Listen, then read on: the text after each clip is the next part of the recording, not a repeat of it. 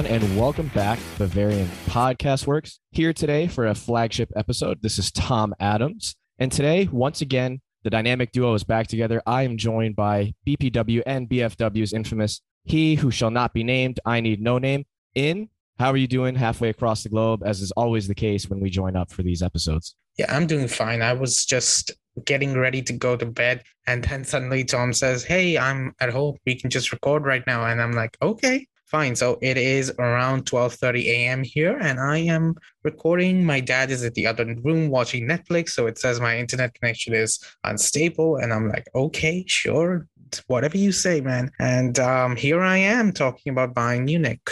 Yeah, exactly. I, just for some context, I should explain to the listeners. It is very rare that I'm home on a weekday at this time. It's roughly 2:55 Eastern Standard Time in, in Connecticut. Here, just woke up feeling a little bit south. Uh, wasn't COVID, but uh, as is often the case now in these times, don't want to go into work and risk uh, infecting anyone with a little bit of a cold. So that's why I'm home. And it dawned on me that I should bug uh, in to do this episode early instead of waiting until what would have been late at tonight for myself. And again, have to uh, have to give him all the thanks for staying up late and dealing with me uh, and all of my uh, my my Liverpool antics that comes with the Bayern podcast. But nonetheless, that's why we're here. We have a lot to digest. It seems like quite a bit has happened in a short period of time, but we thought that we'd start today just talking about Julian Nagelsmann and some of his tactics. I think in the past couple of weeks, you know, if we backtrack a little bit, the 1 1 draw with Bayer Leverkusen, smashing RB Salzburg in leg two of the round of 16 in the Champions League 7 1, coming back, drawing Hoffenheim 1 1.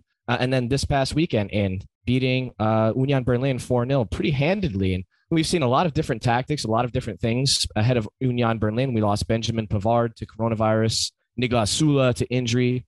Nagelsmann really had to switch things around, revert back to a back three, and we saw a center back pairing that we've never seen before in Dayot Upamecano and Tanguy Nianzou against the uh, against Union Berlin. And a lot of us, when we saw the team sheet for that, knowing that it would probably be that, we're a little bit nervous, but obviously kept a clean sheet. Manuel Neuer became the winningest player in the Bundesliga, which was a huge milestone for him. But but in just just kind of looking at everything tied together, we've had just a various random slew of results with those past couple of matches I've mentioned. We've looked good, we've looked bad, we've shown our defensive frailties, we've shown that we can continuously score goals. But if you're kind of just to pinpoint something with Nagelsmann's tactics over these past couple of weeks, is there something for you that's glaringly obvious that's working and not working, or is what's not working kind of overshadowing what is working at this point in time? What exactly do you see there?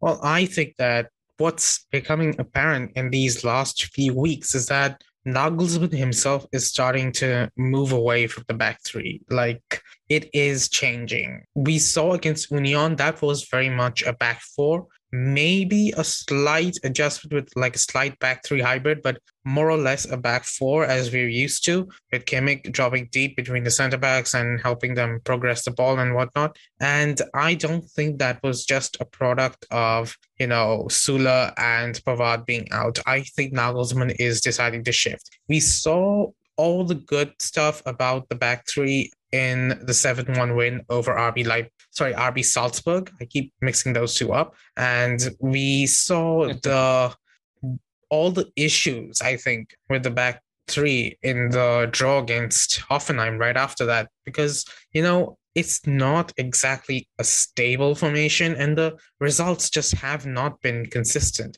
And because of that, and because of the fact that it really does look like our team is much more accustomed to the back four. I think Nagelsmann has started to, you know, he's just started to give in a little and he's decided, okay, this change is clearly not working. Maybe later I will try this again. But for now, let's go back to the back four and let's just stick with that. And, you know, the reason I say this is because the, the reason big story is that we have Jean Villarreal in the Champions League and Champions League is now the big looming question for Julian Nagelsmann. Can he, with such a favorable draw, can he move forward in the competition and make sure that Bayern Munich go as far as the squad quality suggests? So that is pretty much the question. Right, and we should add that if they do get past Villarreal, the next, you know, in the what would it be? The uh, semifinals would be either Benfica or Liverpool. So you'd have to expect right in, obviously, that it would probably be Liverpool. Be Liverpool. Though uh, you know, Benfica showed that they were no slouch when we faced them twice uh, in the group stages. So you're absolutely right. He'll have to have his tactics on point, and we still have, I believe, after this international break, one Bundesliga match against SC Freiburg, who have proven to be a very, very tricky side under Christian Streich this season. So that's going to be a difficult test before that first leg against against Villarreal. And looking, I know we've talked briefly about the defense. You know, there's a constant debate between the back three and the back four, what seemingly worked and hasn't worked in our past couple of matches, because I think, especially before Manuel Neuer came back, that really you know exposed our defensive frailties regardless of if it was the back four or back three it just seemed like we couldn't keep a clean sheet in no disservice or no discredit to Sven Ulreich, I think he deputized well and, and, did what he had to do. But there is that added bit of confidence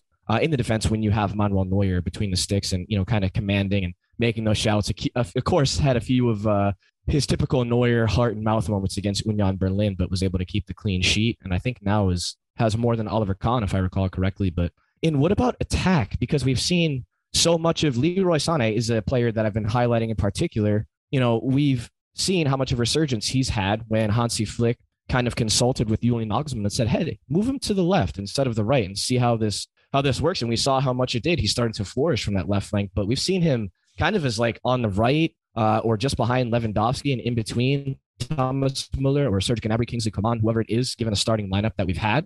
But like, and I know I've referred to this before as the all-out attack lineup. Is this something that you think he's going to continue, or is he going to have to take more of a pragmatic approach, especially in the Champions League, uh, which is now you know a very gung ho competition with the fact that there are no away goals rule. Really, you have to take care of business, and there's not no really playing for a draw as much as there was, so to speak, when this when the away goals rule was still in effect. You know, do you think we'll see this all out attack, or do you think he's going to kind of reel it back? Add perhaps an extra holding midfielder, assuming Tolisso is healthy. Leon Goretzka is working his way back. We saw Marc Roca come on against Union Berlin. Musiala, who's played in that position, even though a lot of people like myself agree that he's a better attacker. Um, I know that's kind of a loaded question. So um, it's hard to predict what Nagelsmann will do because I never thought that he would go so hard into the back three to begin with. But based on how player interviews have gone and based on how Nagelsmann himself seems to be selecting the team, I think the back three is not going to survive after the point where Alphonso Davies comes back. And I'll tell you the reason. The reason is, first of all, we have Joseph Stanisic back right now, and that gave Nagelsmann an option to have an attacking fullback. On the right who can slightly do what Alphonso Davies does on the left, not completely, but slightly. And that allowed him to go with a back four against Union Berlin that he was confident would still provide find the width. Why isn't he confident that a normal back four wouldn't provide the width without Davies? Well, the answer is because of Leroy Sané. Now, you tell me where Sané plays in the normal standard back four of Bayern. He plays not exactly as a left winger, he plays as a sort of left attacking midfielder, kind of next to Thomas Muller.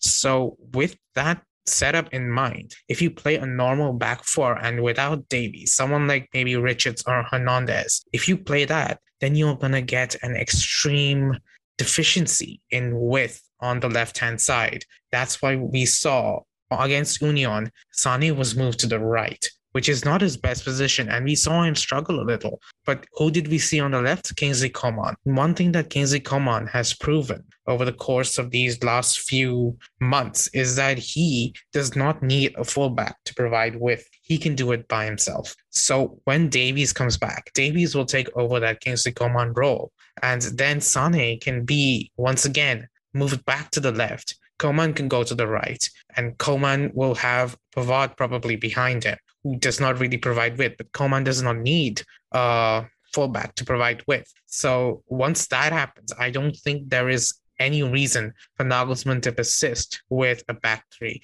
He's done it so far so that he could get as much attacking talent onto the pitch as possible, but there is no need for three wingers on the pitch when you have Davies, who is an extra winger by himself. Yeah, and we should add that after the international break, if all scans go positively, we could be seeing him, if I remember correctly, either in the first or the second leg. The second leg is what we were told by Nagelsmann, but I'm hoping that this is just like very conservative and we will see him a little bit sooner. He seems to be doing, he seems to be making good progress and he, he is like a very sturdy kind of guy. Like he's very fit and I hope that he comes back very quickly. Yeah, of course, it's one of those issues. You know, this is a guy who routinely sets Bundesliga records every other, pretty much every other week. But you know, it's nothing to be taken lightly with the uh, the myocarditis that was found after the scans after he had the uh, coronavirus. But and I think all the points that you made are, are very solid. And in my mind, I'm kind of thinking too, you know, with what you were t- uh, telling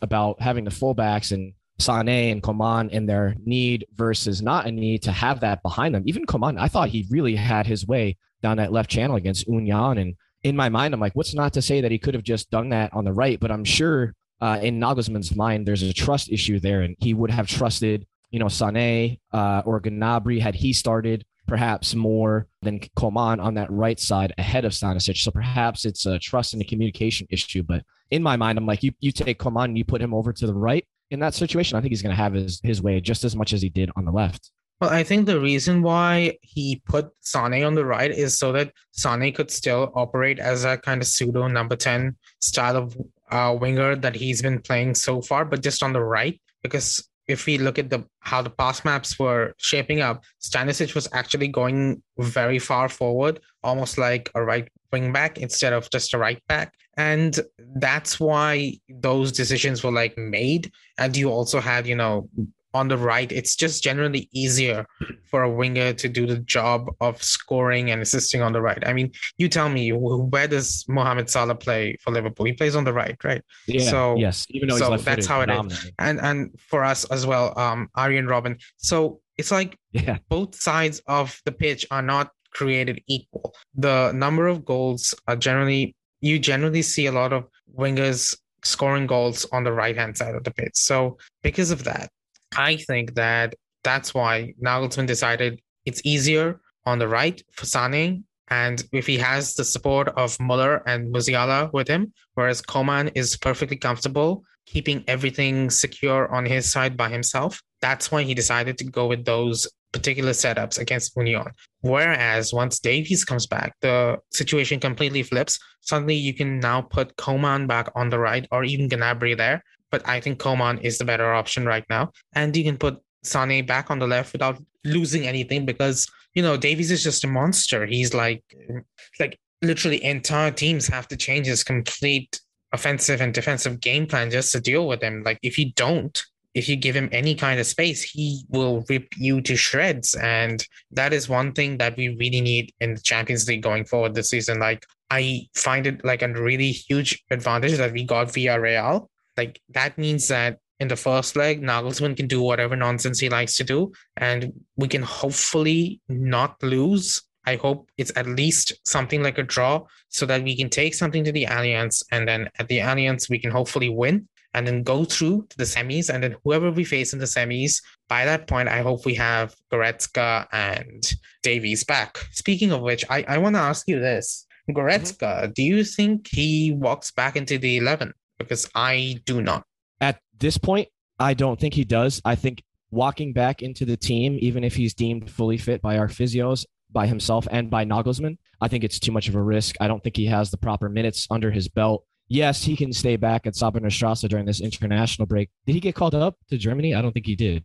Did he? I don't know. Uh, even if he did, yeah, I mean, like, it, would, it, doesn't it doesn't make a difference because playing for Germany is like playing for Bayern and yeah. Yeah, and I think Hansi Flick will obviously have known his injury record and, and the fact that he's yeah. just was on the bench for the first time uh, against Union Berlin since uh, aggravating that patellar tendon issue. But yeah, I think in it's too much of a risk to just thrust him right back in. I think you can put him on the bench actually against Freiburg and against that's both. That's not exactly what I'm talking about. I'm more talking about like, does he get his spot back once he is fit?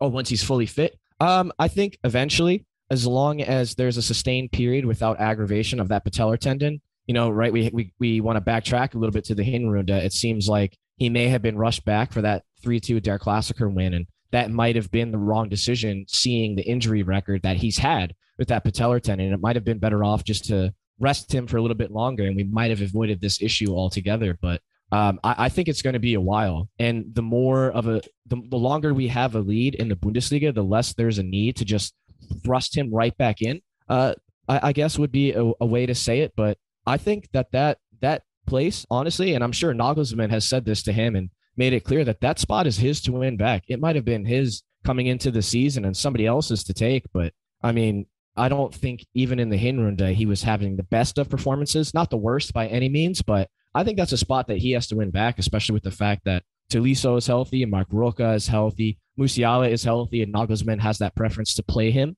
alongside Joshua Kimmich as that double pivot, even though they might have different tendencies for holding and going forward. Obviously, we know that Kimmich is more apt to naturally adapt or, um, excuse me, naturally play out that number six role and be the holder, but he goes forward too. So uh, and I think to answer your question, it's his spot to win back. I mean, he has to do enough to convince Nagelsmann that that spot is his and should be his long term once he is fully fit. And I'm not sure if you agree with that or if you have any other thoughts on that, but I definitely would like to hear that. Well, your side of that. The thing is that my side is that it all has to be based on who is better for the games at hand. And again, I have to ask you this. You are a Liverpool fan, and we are likely to face Liverpool in the semis if we get to Villarreal, which I will never stop saying because it is not taken for granted. I have to mention that. But if we get mm-hmm. to Villarreal, we'll probably face Liverpool. And you tell me, the Liverpool midfield, Fabinho, Thiago, and whoever else, would you rather face Kimmich and Musiala or Kimmich and Goretzka?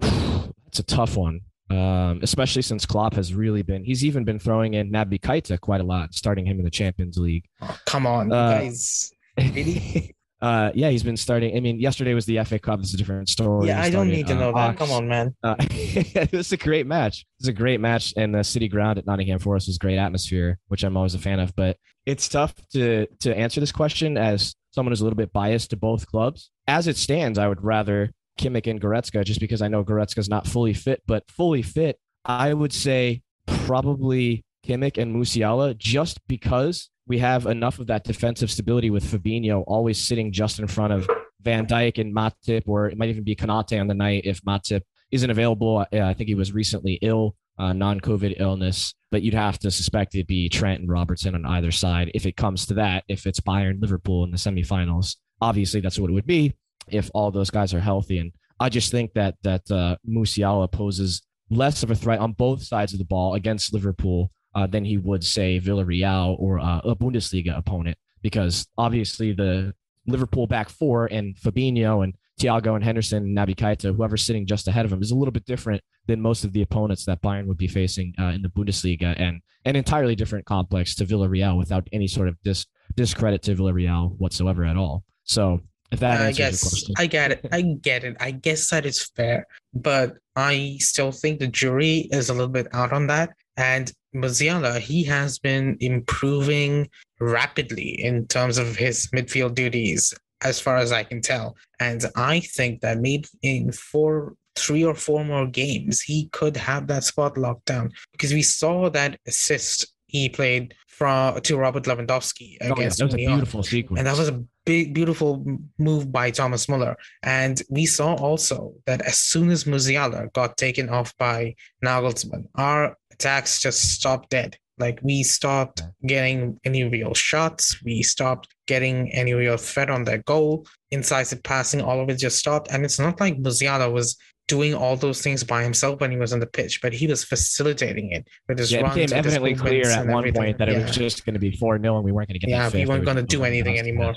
So when you see that, and I think that it means that he is really growing into that role as just the guy who links the defense and the offense. And once you add that to also Alphonso Davies, who himself used to link defense and offense. I think the Bayern Munich that will shape up after this international break will be a lot more dangerous in multiple directions than the Bayern Munich that just went away. Of course, we know that Goretzka himself is kind of good at that as well, but not as good as I think we have seen Musiala so far and the player that Musiala can grow to be. So based on that, I think Nagelsmann might try someone like Kimmich and Musiala more often in mid, in midfield, even in the later stages of the Champions League. Like it's it's a risk. I I don't deny it, and um like there are no. I, I think that at this stage there there is nothing Nagelsmann can do that is not a risk in my opinion. So he he might have to take that risk.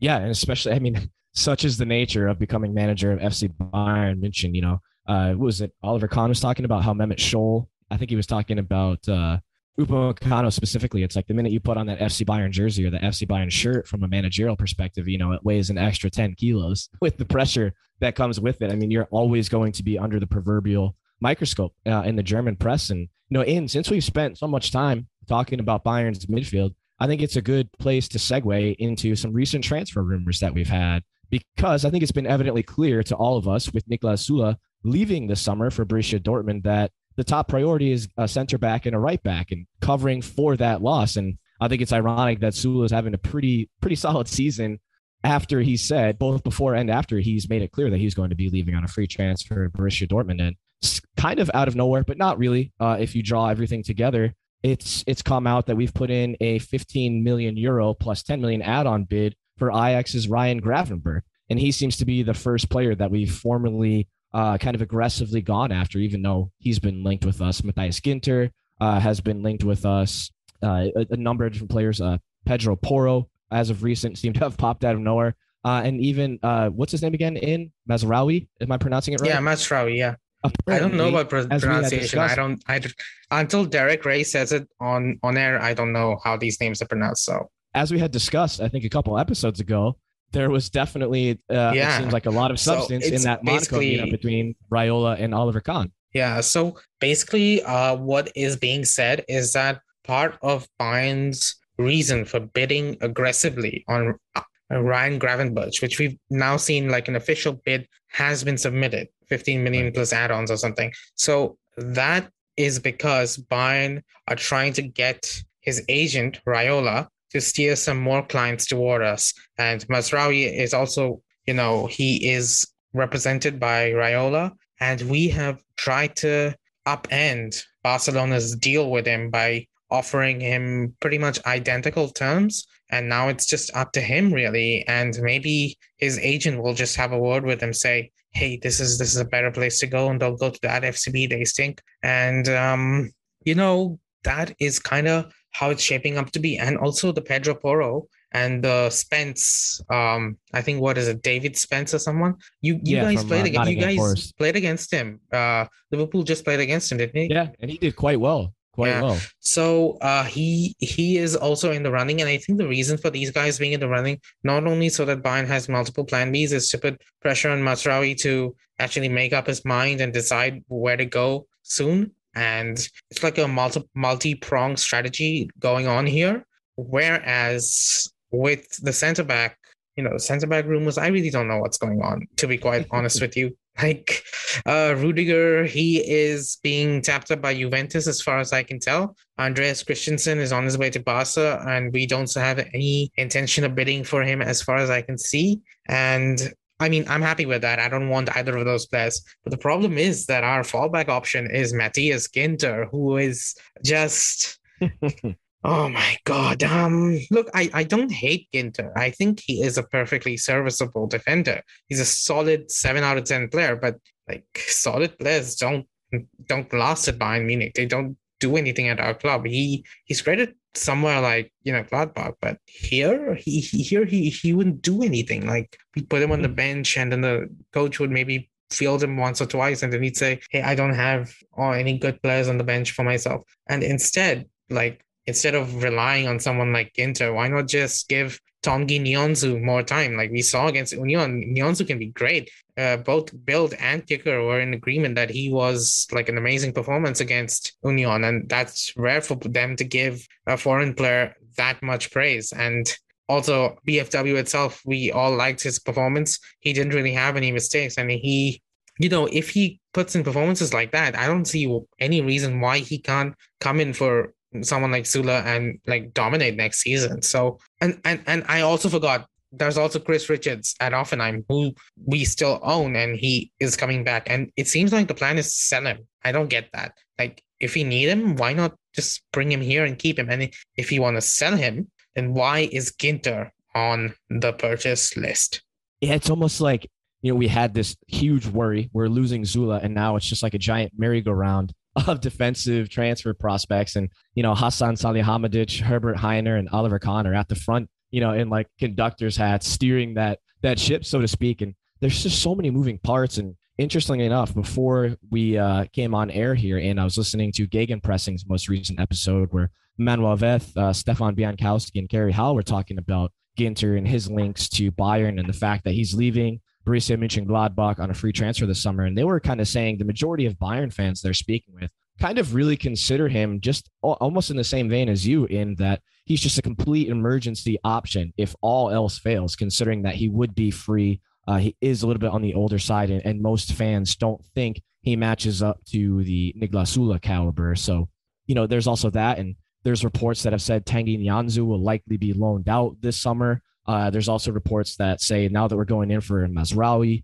uh, sorry if we're butchering the, the name there, and Gravenberch, and perhaps even Pedro Porro, why not just shift Benjamin Pavard to a center backs role? Because we know through his time at uh, VfB Stuttgart, that's where he predominantly played, and, uh, as well as at Bayern in a kind of uh, center right or left, if you will, of a back three, perhaps even a wing back. So there's always the option option to move him to a center back's position if we start doing more often a back four, which you know remains to be seen I mean, whether Nagelsmann will continuously do that. So there's so many moving parts. Does here. put a lot of pressure on the both together proper right back in. And like, let's just say this that Bayern quality right backs are few and far between, and finding them is not easy. Like, we are used to Philipp Lahm, we're used to Joshua Kimmich. So, um, even if Mazraoui, we land him, and he's very highly rated. He's rated higher than Sergiño Dest, who he had on the bench while they were both at you know um Ajax. Ajax.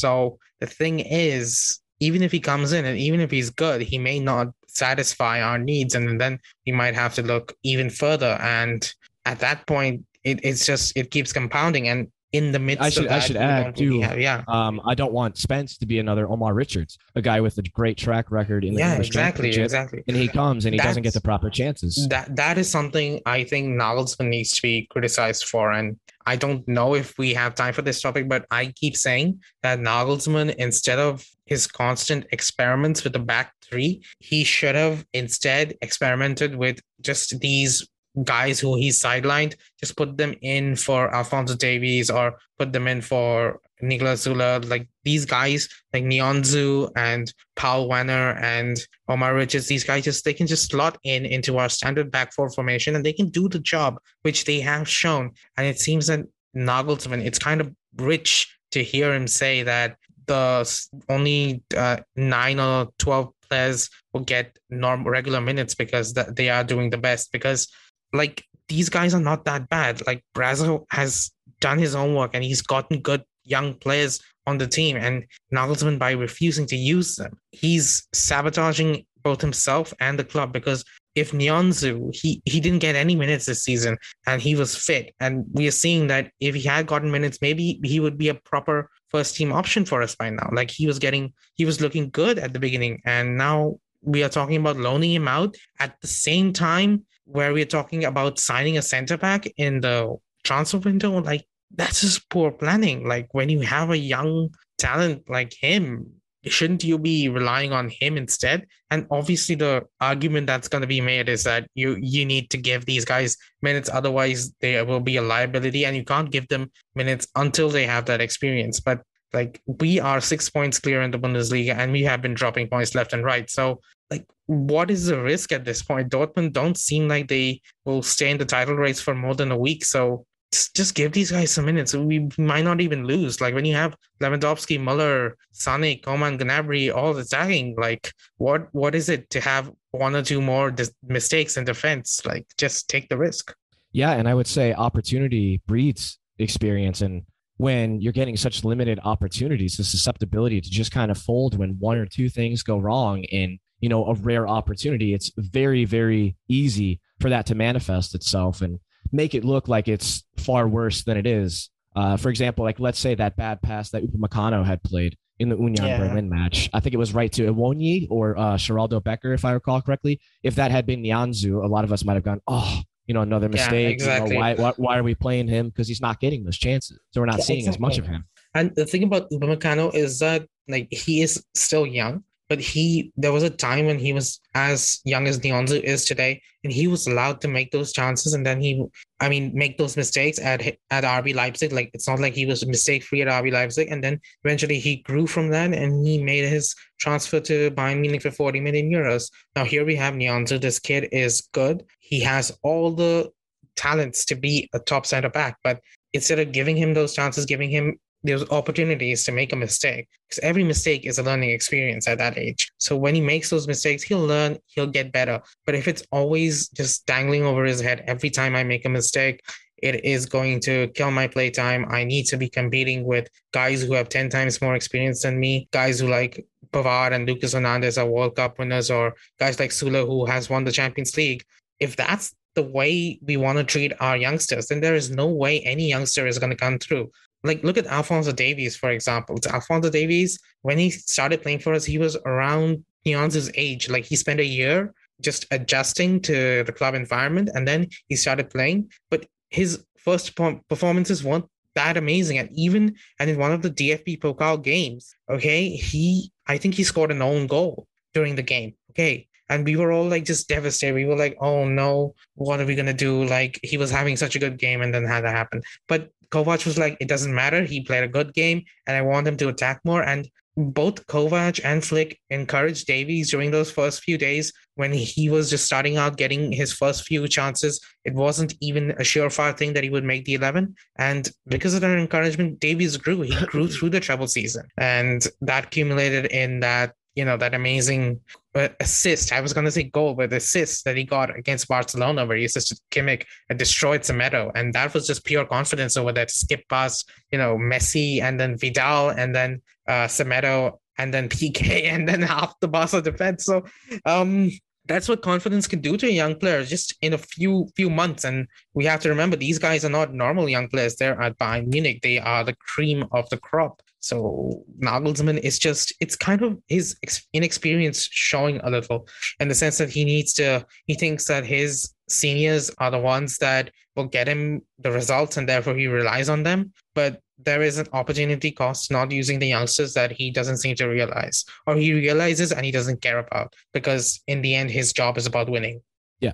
It's it's a difficult balance to strike, but it is his job to do so. That's why he gets paid the big bucks. And you have to expect that kind of pressure to get those things right as manager at Bayern Munich. And, and in such is also the case for Die Mannschaft, the German national team. Now, I know, especially for German fans and for a lot of uh, UEFA fans of nations in UEFA that have already qualified for the World Cup, this upcoming international break isn't as exciting uh, for Germany. It's only two friendlies, the first of which against Israel on the 26th of March, and then uh, the second against the Netherlands on the 29th of March. Obviously, we have some World Cup qualifying playoffs elsewhere in UEFA that will be thoroughly enticing and cagey affairs and very exciting to watch. But in, I know this is, uh, you're probably like me, this kind of kills a little bit of the momentum from Bayern Munich, which I don't like. Thankfully, I think it's only uh, Neuer, Muller, uh, Kimmich, I think, has pulled out of the squad because him and his significant other are expecting. And knowing Kimmich, he'll be back in. So yeah, uh, that could be true. And then I think uh, Gnabry uh, was in there as well. Musiala. Gnabry, Sané, Musiala. Uh, pretty much our entire German contingent got called up. So yeah. minus uh, Goretzka and Süle, and remains to be seen whether yeah. Kimmich will meet up with the squad or not. But a, a few, I think, is Anton Stock or Stach from Mainz. I'm not sure how you pronounce his yeah, name. First follow up. And Julian Weigl has come back out of Weigl came back. Then then there's Kehrer who still gets called up even though he doesn't even play for PSG. I and forgot he was on PSG to be honest. I mean, what oh, a meltdown man, that club oh, is going through. You forgot he he's he was um, responsible for Coman's goal. Remember? Yes, he was linked with us for a while, and I remember how much you hated that. Yeah, was, oh god, he's so just so bad. And then there's uh, Julian Draxler, who is also at PSG, also terrible. Uh, who are the other terrible guys that Hansi called up? yeah, uh, it's Jonathan Tah. Jonathan Tah. Oh my god, well, how did these guys get called up? I genuinely don't know if Hansi is just calling these guys up as a show because in the end, the Bayern players are the ones who actually do any heavy lifting on the German. The Bayern players and one or two Chelsea players. Like it's gonna take every single trick that Muller has in his 10 year long career to try and assist Timo Werner over the course and of the And I noticed so. he listed uh, David Raum as a defender as well. I'm not Yeah, David sure. Raum is there. Uh, I think Gosens, is he still injured? I'm not sure. Uh, in in any case, David Raum is David Yeah, Raum will be uh, the left back. Uh, David Raum is good left back. I don't mind that. What I do mind is the fact that he didn't call up Ridle Baku for the right back spot. Like I don't get that. I don't understand what Hansi's agenda against Baku is. Like he doesn't seem to like him. I think for these, we're easily in the two matches going to see back lines that we have yet to see under Hansi Flick for Die Mannschaft, just sheerly based off of the Yeah, personnel it's, it's because like Süle is not there, and you know Süle was the main guy in the defense alongside Rudiger. So someone else will have to be maybe maybe Ginter. I don't know. Uh, did Ginter get called up? yes, he did. Yeah, so maybe Ginter next Or no, I apologize. Uh, I, yes, him and then uh, Christian Gunter's name are right next to each other. Yeah, Gunter is, is, is another option for left back. Such a there's a lot of options everywhere except the right back spot, which is just very barren. I I, I don't even know why Lebaku doesn't get called up. Oh yeah, and uh, Hansi said that he finds the idea of Musiala as a midfielder very intriguing. So maybe we will see that because since Kroos retired, um, Germany doesn't really have that kind of pass master kind of link attack and defense kind of player. Like Kimmich can do it, but he is more of a traditional DM. So not not a traditional DM, but not a deep line playmaker like Kroos. And paired with Musiala, it makes sense. So maybe that will happen, and maybe we'll see Havertz at striker. That's what I'm excited about. Possibly Havertz and Muller double striker formation. But And, uh, what you I'm know, most Chuck won't want to hear that over what uh, I you know what I want the most, in my opinion. I just I just want I just don't want anyone to get injured. Please, please, please. Yes. I was going to say, I'm in, do you have any that- expectations or uh, I'm you know, glad that realistic expectations? Fonzie like, isn't uh, having to play these qualifiers like these Oh yeah, horrible CONCACAF qualifiers that are always, you know, I yeah, always so want. I sometimes The travel, you know, I how far they have to travel, the physicality, the terrible. yeah, I sometimes tune in and it's like the pitch is full of holes and they're Yeah. like literally tackling him. Like, wh- wh- what the hell is going on? And he's also one of the best players of Canada, so they just focus on him. And I'm like, oh god, what is this? Like at Bayern, he doesn't get that focused on it. He still has like three, four players on him, and they're like, it's just like, well, excuse me. And he, Fonzie never pulls out. He's young, he's fit, he's strong. He always goes it hundred percent. Like Yeah. because of that, I'm very, I always worry about him whenever he goes to international breaks, and I'm glad he's not going this time. He's just staying in Munich. He's gonna quietly recover and hopefully get back better. yeah, CONCACAF is its own beast when it comes to qualifying, and it's as someone who's used to watching Bayern and Liverpool week in and week out, it's sometimes it's just painful to watch. But and you know, I, I'm pretty sure that's a a good place to wrap. I know we've discussed a lot. I know we're coming into this international break, so it'll be uh, a little while before we see our next Bayern Munich match, which comes in the form of SC Freiburg in the Bundesliga. So, uh, Ian, unless you had any closing thoughts, which do you? Nope, I my head is empty. It's like 1 a.m. Uh, yeah, I was gonna say I, I've kept you up pretty late now, which I feel bad for. Should have probably recognized that we could just bump this ahead instead of waiting until late night my time, early morning your time. But nonetheless, we got it done. So everybody, thanks again for listening to Bavarian Podcast Works. Be sure to like, rate, and subscribe on whatever platform you use to listen to and stream to our podcast, whether it's Spotify, Apple Podcasts, Stitcher, Megaphone, whatever the hell you use. Something that I probably don't even know about. Be sure to follow us on Twitter at Bavarian FB Works, at Tommy Adams 71, at is it at BFWINN in or Yeah, in something like that. Yeah. He'll, he's on there. You'll find him if you search for him. Uh, and anyways, until next time, which will I don't know if we're going to be covering the German national team friendlies, but if we do, you'll obviously hear them. If it's not that, then it would likely be a preview for the next Bundesliga match against SC Freiburg. So until next time, thanks again, and auf Wiedersehen. Yeah, good night.